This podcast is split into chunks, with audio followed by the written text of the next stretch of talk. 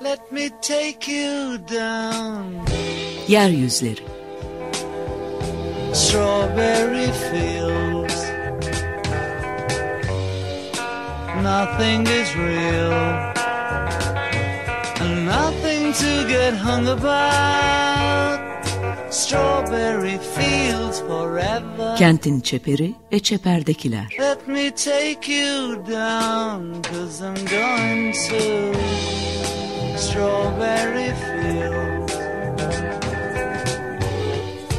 Hazırlayan ve sunanlar Murat Güvenç, Aysim Türkmen ve Deniz Gündoğan İbrişim.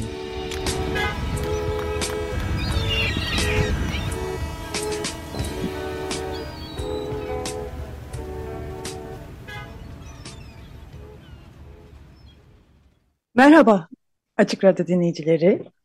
Ee, Bugün yeryüzlerinde Murat Güvenç'le birlikteyiz. Ee, Kentsel Bölgeyi İzlemek adlı 2002'de bitmiş olan bir e, 2022. 2022'de bitmiş olan e, bir çalışmayı bugün size aktaracağız. Kent çeperlerinin nasıl oluştuğuna, nasıl dönüştüğüne, e, buralardaki e, yeni oluşumlara e, bakan bir çalışma bu. E, Murat Güvenç'in e, çalışması. Evet, bu bu çalışmayı bize anlatır mısınız? Yani tabii e, bu çalışmanın e, bir öyküsü var. Yani aslında e, e, temelde çalışma e, depremle falan ilgili değil, e, şeyin büyük şehirlerin etrafında bugün e, kent çalışmaları alanında e, kent bölge, kentsel bölge e, veya city İngilizcesi city region dedikleri e, ve başka bin tane ismi var. İşte kent çeperleri, e, çeper kentler e, filan. Yani bizim programımızın da adında çeperdekiler ve e, kent çeperleri diye şeyimiz var. E, bir alt başlığımız var. Bununla ilgiliydi. Yani büyük metropoller e, nasıl oluşuyor? Na, na, nasıl oluşuyor? Şimdi konuya başlamadan önce bir iki tane saptama yapmak lazım.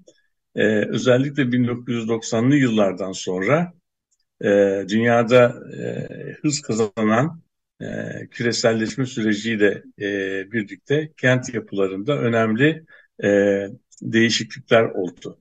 Bu değişiklikleri e, Manuel Castells e, yerler mekanından akımlar mekanına ge- geçmek şeklinde tanıtır.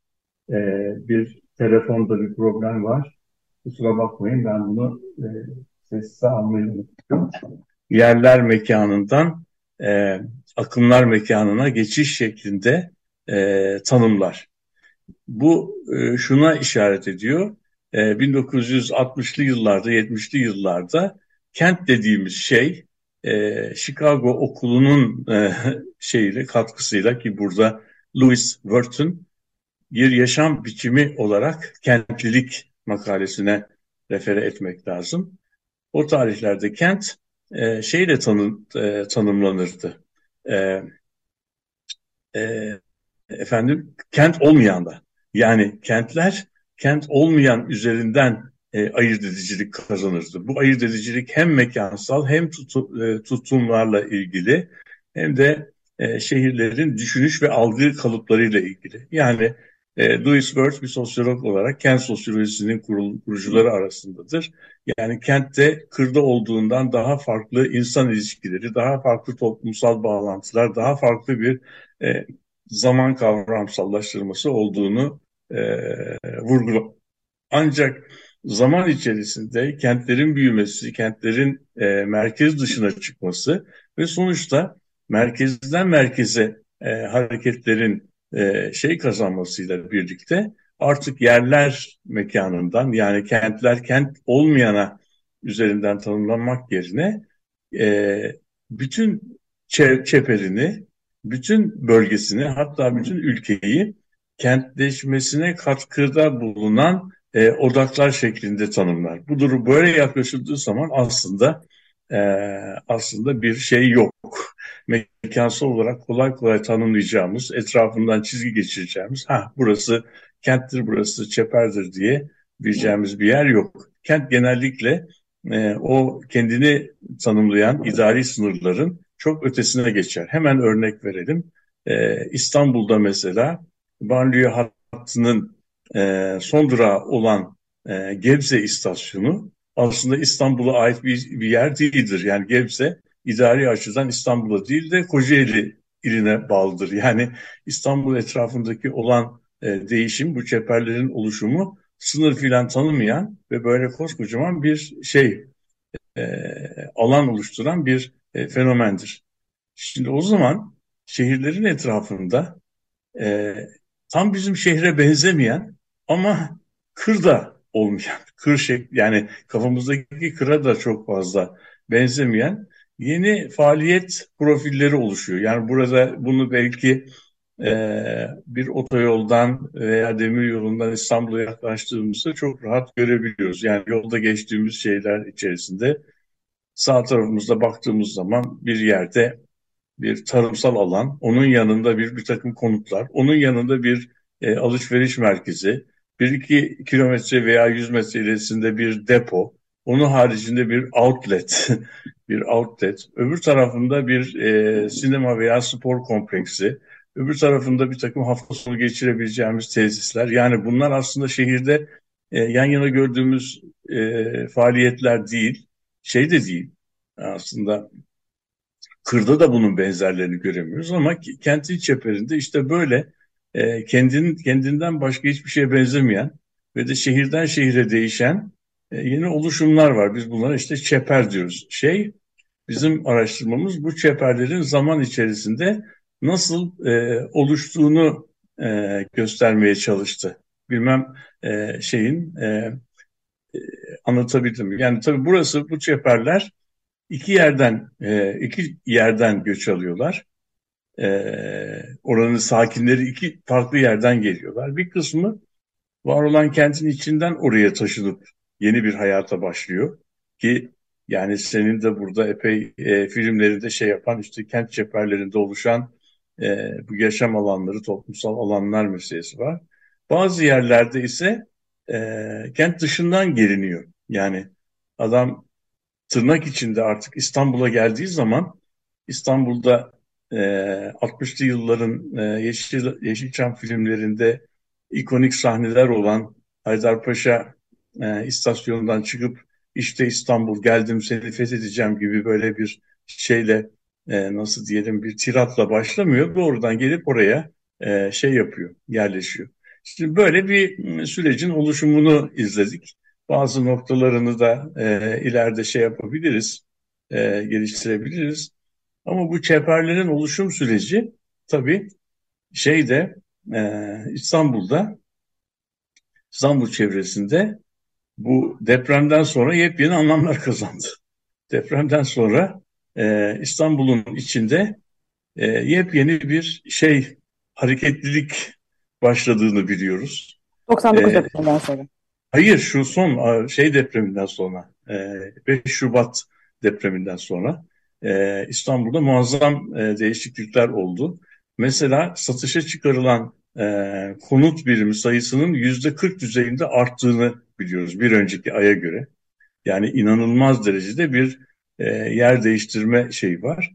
Ve de insanlar bu depremden sonra artık eski mahallelerinde oturmak yerine şeye yani kentin çeperinde, tırnak içinde daha güvenli gördükleri yerlere e, taşınma gibi bir e, sürece girdiler. Ve yani bir kaygıya kapıldılar. İşte bugünkü konuşmamızda da yani e, bu e, yaşadığımız Antakya Kahramanmaraş depreminin İstanbul üzerinde e, yarattığı etkiler e, tartışmayı konuşmuştuk. Biraz ben de bu konuşmamla e, ona böyle bir e, giriş oldum. Buraya kadar e, ki sunuşumda senin aklına gelen, e, açmak istediğin veya e, gündeme getirmek istediğin bir soru var mı? E, aslında birazcık belki de e, şeye de bakmakta, yani 99 depremine de bir e, bakmakta fayda var. Çünkü e, bu bahsettiğiniz çeperlerin oluşumunda o depremin çok çok etkisi oldu. herhalde. Tabii. Hem oluşumunda hem değişiminde tabii. hem dönüşümünde e, çok büyük tabii. etkileri oldu. Yani mesela benim hani demin bahsettiğiniz filmlerden bir tanesi işte Çekmeköy Underground. Çekmek, Hı -hı. Çekmeköy olmasının önemli sebeplerinden bir tanesi mesela 99 depremi. Evet. Çünkü evet. orası kaya sağlam diye e, duyuluyor. Evet. evet.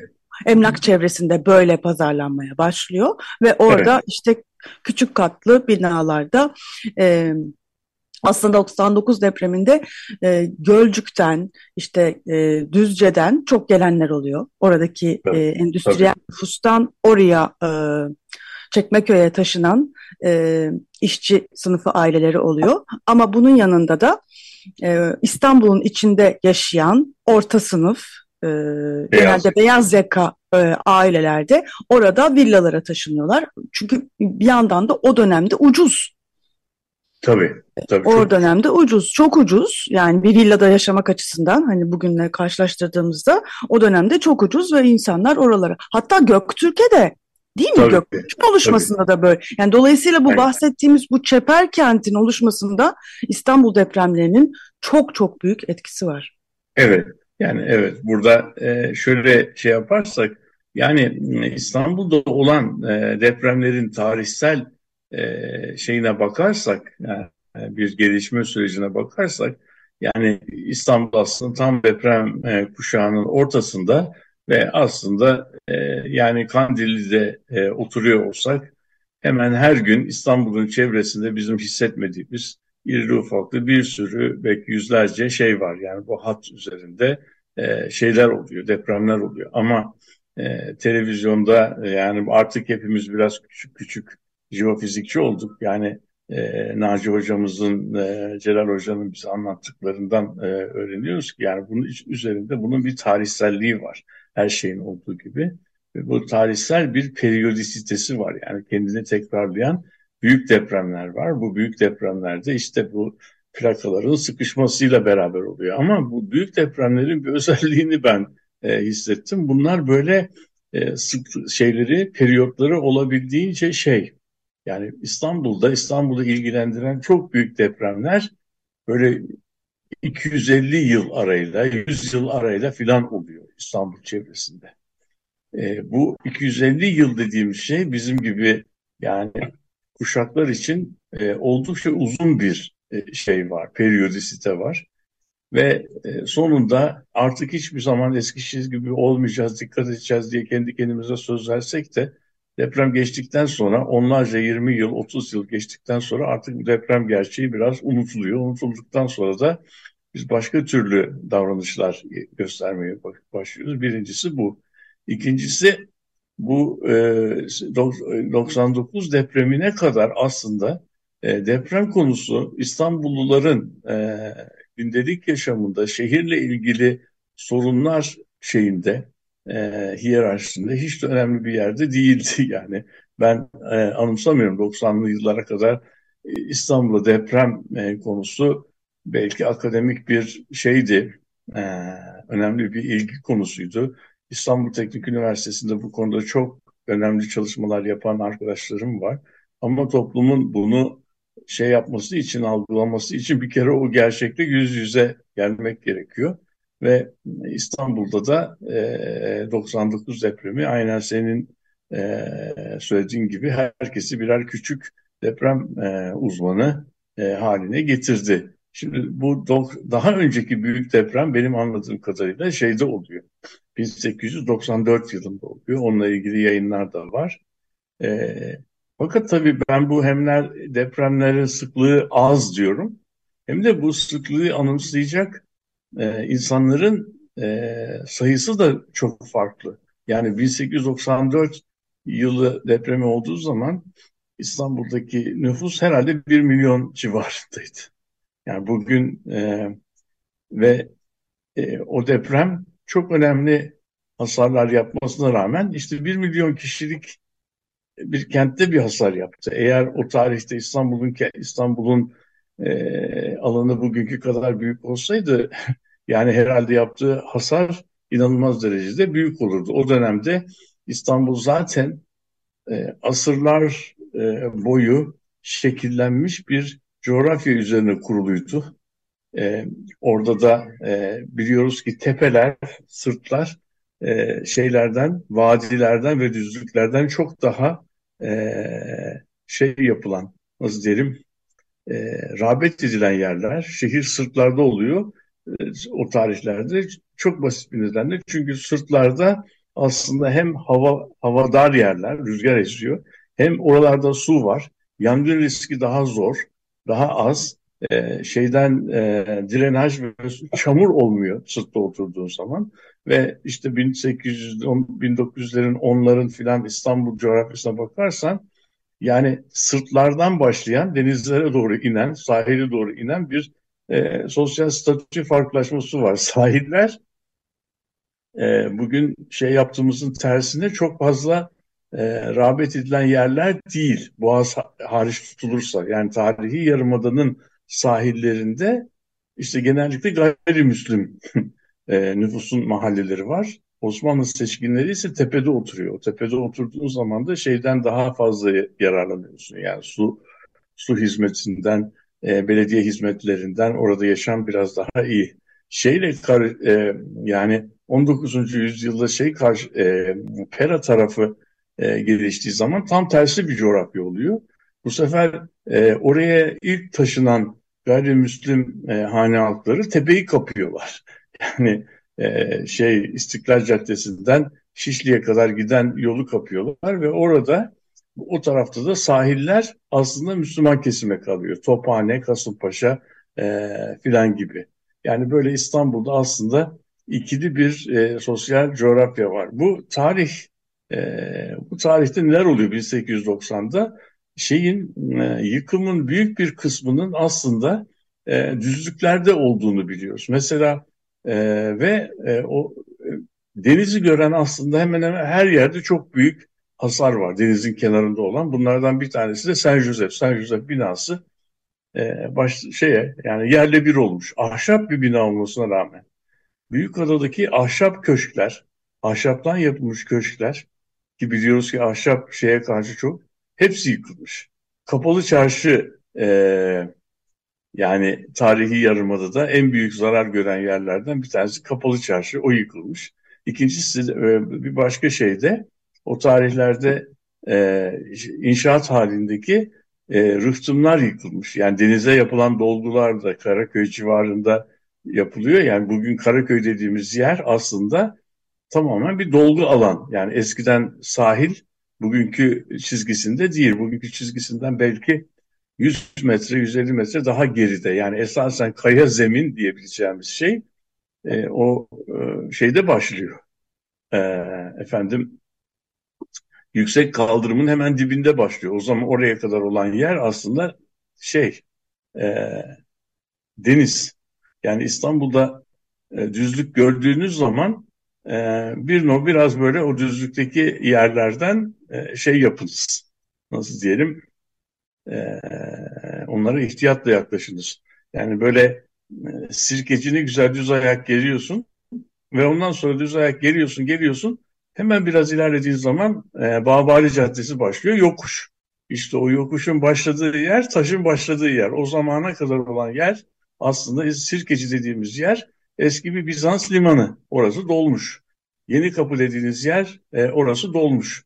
Tabii doldurulduğuna dair işaretler iç, içeren yerler var. Mesela adı Dolma Bahçe olan bir yer var. Yani orada bir e, yani denizden kazanılan yerin üzerine yapılan bir bahçeden şey yapıyor. O yüzden İstanbul'daki bu düzlük meselesinde bir insan e, eliyle yapılan e, dolgular var. Bir de e, doğanın doldurduğu yerler var. Yani doğanın doldurduğu yerlerde tarihi yarımadanın yedi tepesi var ama düzlük yerleri var. İşte o doğanın düzlük yerleri e, şey tarafı Zeytinburnu, Ataköy, efendim şey e, Yeşilköy, Yeşilyurt civarında böyle güzel güzel düzlükler var ama işte o düzlükler çok tehlikeli yerler. Onun içinde e, oralarda deprem riskleri şey yüksek.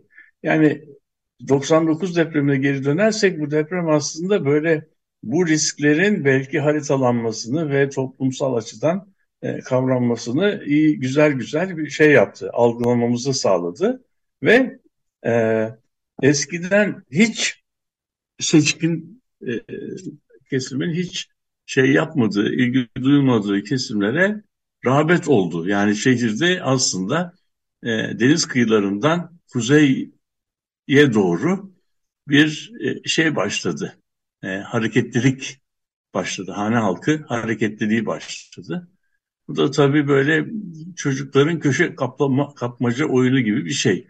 Yani bazı sosyal katmanlar bir yerlerden gitmeye başladıkları zaman onların boşalttıkları yerlere e, işte bir basamak altındakiler e, oraya geliyorlar veya iki basamak altındakiler oraya geliyorlar. Yani bu henüz çok çalışılmış bir şey değil ama yani bu depremin yarattığı e, şey hareketlilik ve bunun sosyal profillere yansıması senin söylediğin gibi bir şey, bir bir bir olgu ve bunun gözlenebilir olması lazım. Yani burada eskiden çok rağbet görülmeyen yerler birdenbire e, öne çıkarken Göktürk gibi ondan sonra eskiden çok rağbet gören yerler yani Yeşilyurt, Florya, e, Avcılar sahili filan gibi yerler ise artık es, eskisi kadar e, rağbet görmeyebiliyor. Yani o zaman böyle bir şey, bu deprem böyle bir e, sürecin başlatıcısı oldu. Ve İstanbul'daki şeyin, e, hareketliliğin, e, hane halkı hareketliliğinin aslında e, bir şekilde önüne geçti. Burada benim e, yaptığım ve hani üzerinde konuşulabilecek bir e, iki tane iş var.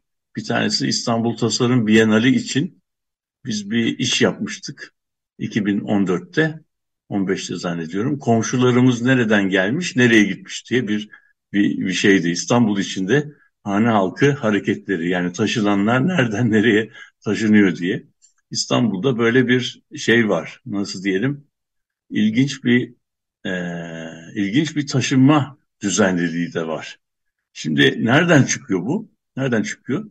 Eğer böyle 1985 yılının e, verilerini alıp İstanbul'un böyle bir sosyal haritasını yapayım. Hani hangi sınıflar, hangi katmanlar nerelerde yaşıyor dediğiniz zaman e, daha önce e, Sema Erder hocamızın e, şey yaptığı, saptadığı çok belirgin bir şey var. O da e, onu artık İstanbul'da herkes bildiği için ben burada bir kez daha şey yapayım. Bu E5 yolunun e, Deniz'le E5 yolu arasındaki kesimle E5 yolunun e, kuzey kesimi arasında büyük bir farklılaşma görüyorsun. Yani E5 yolu aslında bir Berlin duvarı gibi sosyal sınıfları birbirinden ayıran bir duvar vazifesi görüyor. Ve bunun altında kalan e, yani Deniz'le E5 yolu arasında kalan bölgede üç tane çok belirgin şey görüyoruz. Böyle e, diğer yerlerden ayrılan e, bir kümelenme görüyoruz. Bunlar Kadıköy, e, Bakırköy ve Beşiktaş. Yani bunlar böyle üç tane şey sac ayağı diyebileceğimiz. Ve bu e, 85'te de gözüküyor. E, 90 haritalarında da gözüküyor. 2000 haritasında da gözüküyor. Bugün yaptığımız bütün haritalarda da gözüküyor. Yani demek ki bir süreklilik var. Bu şimdi bu, bunu bu benim çok ilgimi çekti. Çünkü insanlar bir yerden bir yere taşınıyorlar. Literatürde de fazla bir şey yok. Buna pek fazla değinilmiyor. Yani bir şehir nüfusu bilmem e, üç kat artarken sosyal coğrafyasını nasıl korur? Yani sosyal coğrafyadaki şey, örüntü aynen e, kendini yeniden üretiyor. E bu demek ki taşınan eğer taşınanlar belli bir örüntü içinde taşınmasalar bu örüntü dağılır. Yani en azından belli bir günde belli bir yılda gördüğün örüntü kendini yeniden üretmez. Ama görüyoruz ki bu böyle olmuyor yani. Kendi, onun için biz bu komşularımız nereden gelmiş, nereye gitmiş meselesi üzerinde de biraz çalıştık. Bunun haritaları var. Şeyin o serginin kitabında, kataloğunda bunun e, resimlerini görmek de e, mümkün. Esasen İstanbul'da e, sana şöyle bir örnek vereyim, söyleyeyim. E, böyle İstanbulluların hareketliliği, İstanbul'daki hane halklarının e, efendim ilçeden ilçeye taşınma hareketlerini düşünelim. Tamam mı? Nereden gelmiş, nereye gitmiş? Bu hareketler aslında Türkiye'deki kır kent göçü kadar fazla hareket var İstanbul içinde. Yani İstanbul'u böyle fokur fokur kaynayan bir kazan gibi düşünebilirsin. Yani kırdan kente göç kadar İstanbul'da şey var. E, efendim İstanbulluların bir, bir yerden bir yere taşınmaları meselesi var. Anlatabiliyor muyum? Peki bunun bir mantığı var mı diye baktığımız zaman iki tane girdap bulduk. İki tane girdap bulduk. E, bu e, henüz daha bunu böyle analitik ve istatistiksel olarak e, bir e, şeyle e, matematiksel bir e, ispatını yapmadık ama gözle açıkça gözüküyor bunlar. Yani İstanbul'da iki tane önemli bölge var ve bu bölgeleri birbirinden ayıran şey aslında şey değil de e, Boğaz değil fakat Haliç. Yani Haliç'ten e, şeye doğru, yani Trakya'ya doğru çizebileceğin bir çizgi düşün. Yani o, bu çizginin e, doğu tarafında Beyoğlu yakasının tamamı ve Anadolu yakası kalıyor. Öbür tarafı da e, İstanbul yakası da kalıyor. Şimdi şöyle bir şey bulduk. E, birisi eğer Beşiktaş'tan bir, taşınıyorsa tamam mı? Ağırlıkla ya e, Beşiktaş'ta Beyoğlu yakasında bir yere gidiyor ya da Anadolu, Anadolu yakasına gidiyor. Anlatabiliyor muyum? Eğer Anadolu yakasından taşınıyorsan e, ya Anadolu yakasının içinde bir yerlerde kalıyorsun ya da Beyoğlu yakasına taşınıyorsun. Yani girdabın bir tarafı bu. Öbür taraftan da eğer sen Bakırköy'de e, şey yapıyorsan, yaşıyorsan, Yeşilköy'de yaşıyorsan veya o sahilde bir yerde yaşıyorsan veya Bayrampaşa'da yaşıyorsan ve herhangi bir nedenle taşınıyorsan yani İngilizce'de senin bu yakada bizim bu hattın e, batı tarafında kalma olasılığın çok fazla. Yani bunun e, uzun sebepleri var ama böyle bir yapı var. Yani iki tane girdap var. O zaman hani böyle e, hani laf vardır ya e, bana kiminle arkadaşlık ettiğini söyle sana kim olduğunu söyleyeyim. Ya bu İstanbul'da öyle bir yapı var ki bana nerede oturduğunu söyle.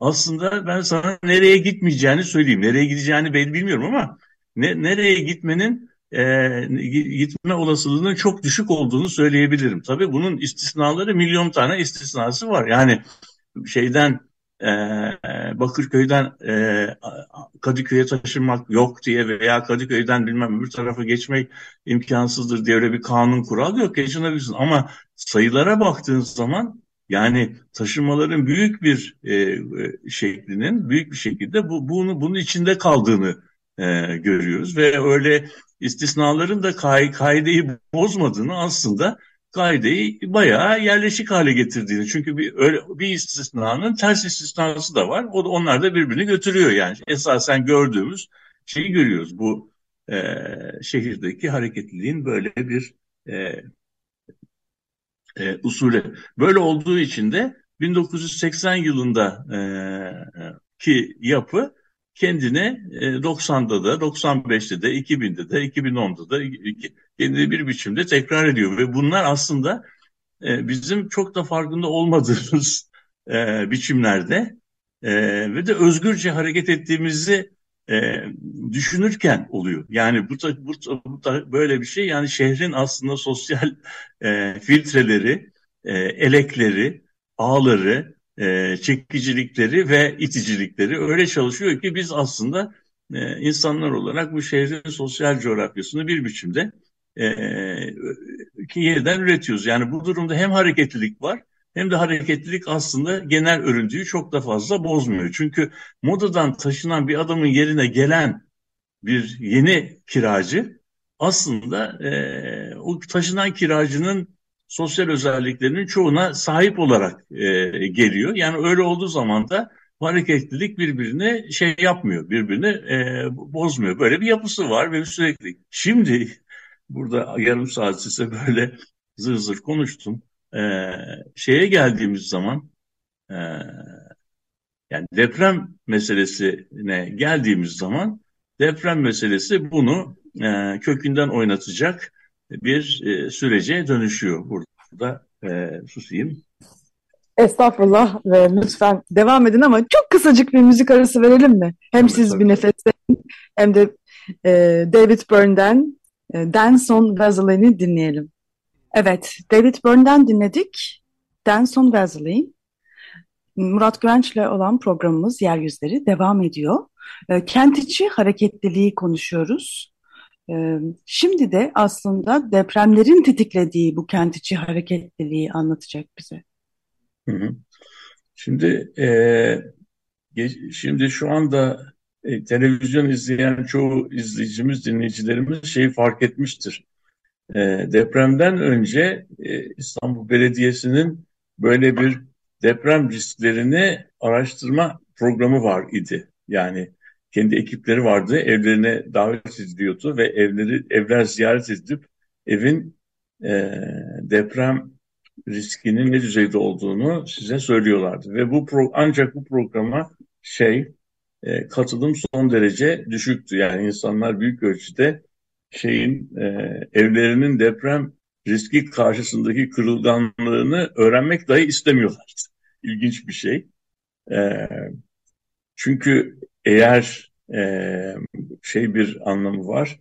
Eğer ev kırılgan çıkarsa bu test sonucunda yani bütün yaşamı değiştirip İstanbul'da bu e, kör ekonomik kriz koşullarında alternatif bir yer bulmak lazım. Bu da tabii çok fazla e, çekici bir alternatif değil. Ancak e, görüyoruz ki deprem henüz daha İstanbul'da pek bir şey yapmamış da olsa, çok da uz uzakta olsa bile depremin e, yarattığı dalgalar İstanbul'un sosyal coğrafyasına kadar gelmiş. Şimdi bu İstanbul Belediyesi'nin şey programına e, nasıl diyelim deprem riskleri ölçme programına şey e, ilgi, rağbet e, geçmişte hiç olmadığı kadar artmış. Şimdi bu durumda belediye e, bu gözlemi yapacak e, ekip bulamıyor. Herkes araya insanlar koyup ya bizim evi e, erken ölçtürün falan gibi e, şeylere başladı. Bu tabii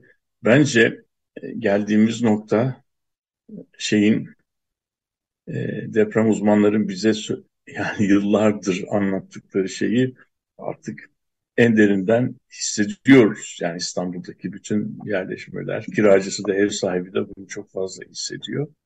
Ve bu durumda e, bu hareketlilik deminden beri böyle bahsettiğim hareketlilik İstanbul'un e, şeyini, sosyal coğrafyasını çok fazla etkilemeyen ve böyle bir düzenlilik içeren ve de taşınanların aslında e, farkında olmadan yeniden ürettikleri farklılıkları e, şey yapan, ortadan kaldırabilecek bir boyut var. Şimdi bu durumda e, bu durumda böyle bir risk haritasına baktığımız zaman İstanbul'un risk haritasına baktığımız zaman işte Celal Şenger Hoca'nın da e, ifade ettiği gibi böyle İstanbul'da üç tane kuşak var aslında risk kuşağı var.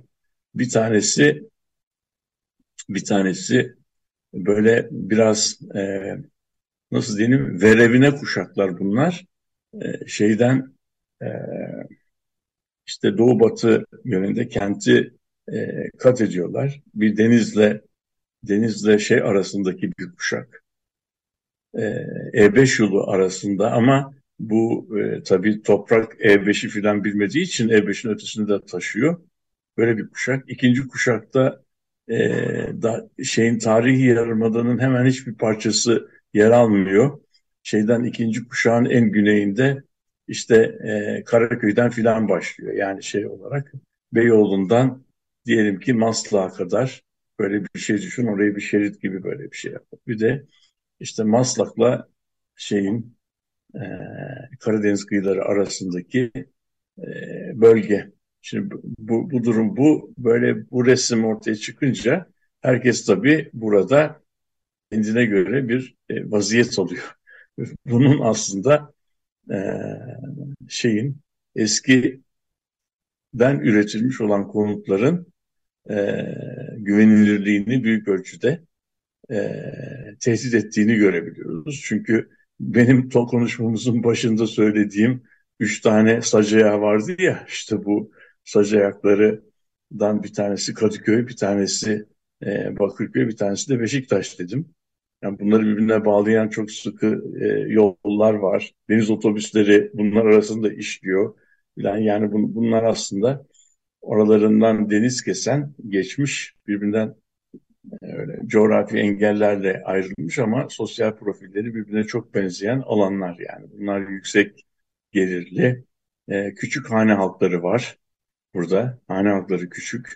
E, daha çok modern yaşam biçiminin şey olduğu, egemen olduğu, yani boşanmışların, yanlış yalnız yaşayan kadınların e, çok e, İstanbul genelinden çok daha ağırlıkla e, temsil edildikleri yerler.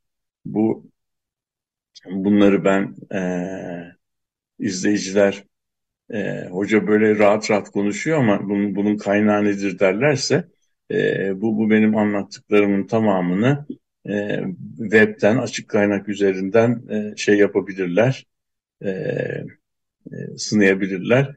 Bizim e, şeyde şu anda hemen e, erişilebilir ve sorgulanabilir harita nokta kent95.org tekrar edeyim harita nokta kent95.org diye bir şeyimiz var.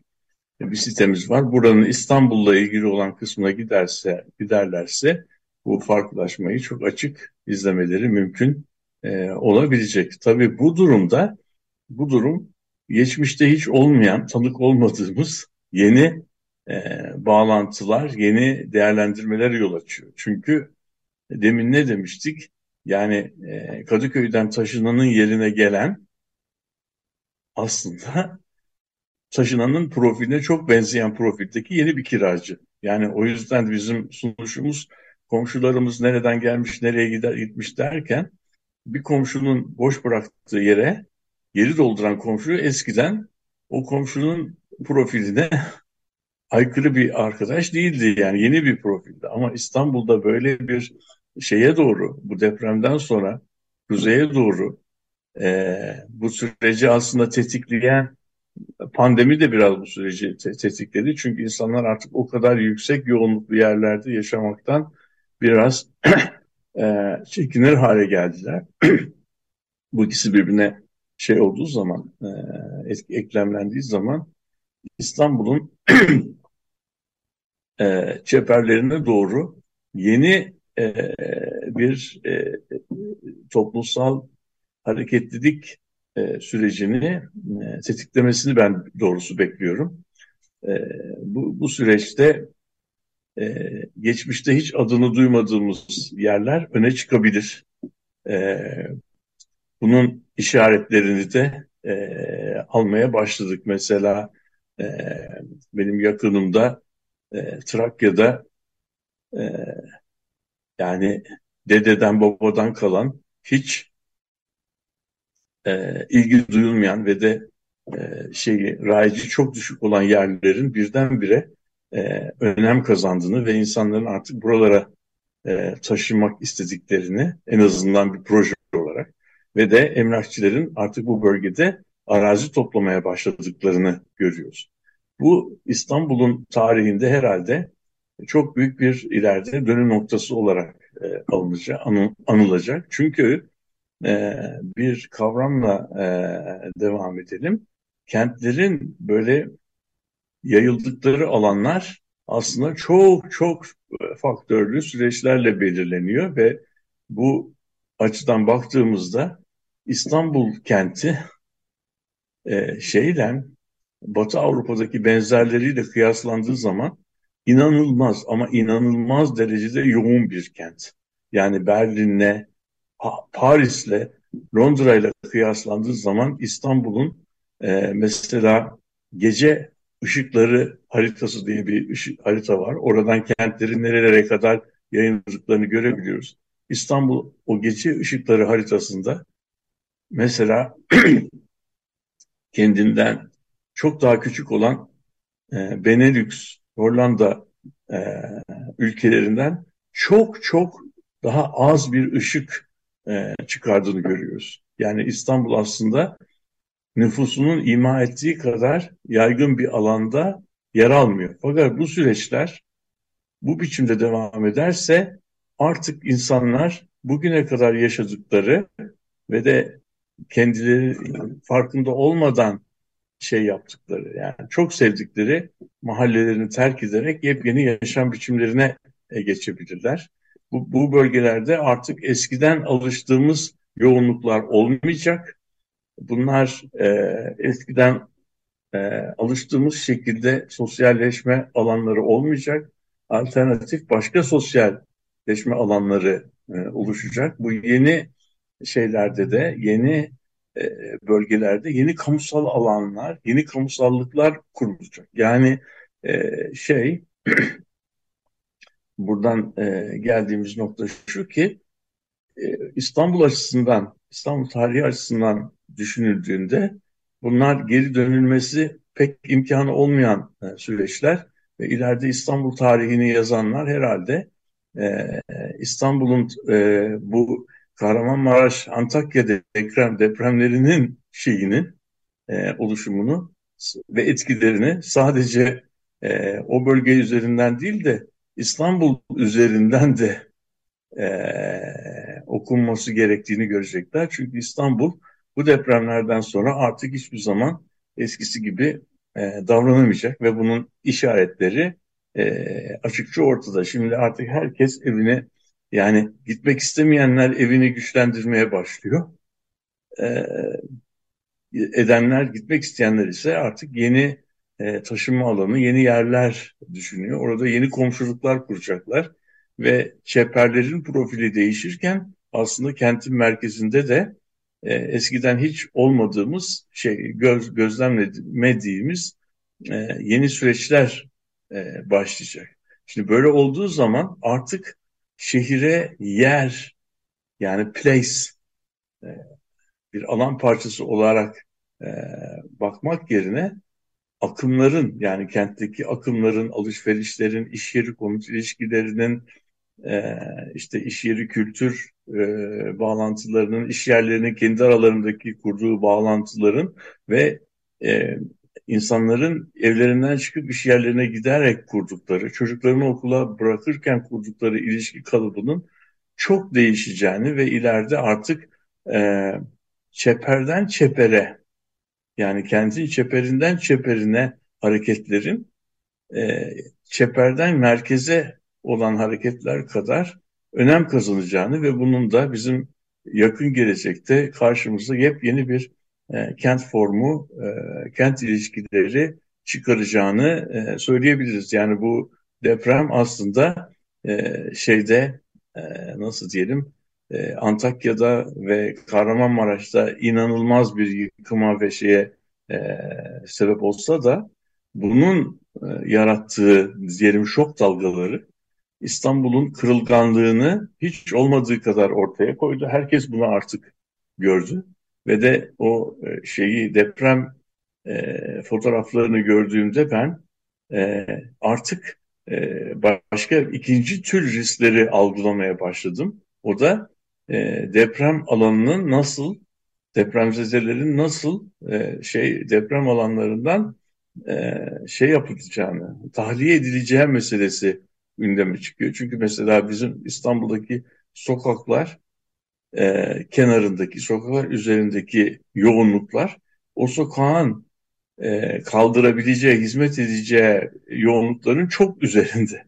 Yani 7 metrelik sokağın üzerinde belki 25 metrelik cadde üzerinden taşınabilecek kadar yoğun bir nüfus var. Bunlardan e, buradaki binaların tamamının yıkılması gerekmez. Bunlardan e, az sayıda birkaç bina bile yıkılsa e, sağlam binalara erişmek, onları tahliye etmek, onların e, şeye e, nasıl diyeyim toplanma alanlarına gitmesi de çok güçleşecek. Yani o zaman e, şey, İstanbul Belediyesi'nin çok yerinde bir biçimde yaptığı gibi yani e, bu depremi İstanbul gündeminden hiç çıkarmadan yepyeni bir toplumsallığın, toplumsal hayatının, kent yapısının e, kuruluşunu İstanbul'da da e, düşünmek lazım. Yani aslında e, şey olarak düşünsel açıdan ve de planlama açısından ve kent yönetimi açısından da e, şey Antakya depremi aynı zamanda İstanbul'da da oldu e, diyebiliriz. Yani bunun e, bu deprem İstanbulluların da kendi gündelik yaşamlarını, kentle kurdukları ilişkileri yeni baştan düşünmelerine yol açtı diye düşünüyorum. Böyle Şimdi, biraz evet. Şimdi demin Buyurun. şey dediniz, e, çeper değiştiği gibi merkez de değişecek e, dediniz. Hı hı. Şimdi bu e, evet. programın başında bahsettiğimiz bu Kadıköy, Bakırköy, Beşiktaş hattı birbirinin evet. içinde. Yani burada da evet. belki de yüzyıllardır gördüğümüz yani yüz yıldır gördüğümüz o şeyde de belki bazı değişiklikler öngörülebilir mi? Evet görülebilir. Çünkü e, çünkü şöyle şeyler oluyor. Şöyle şeyler oluyor.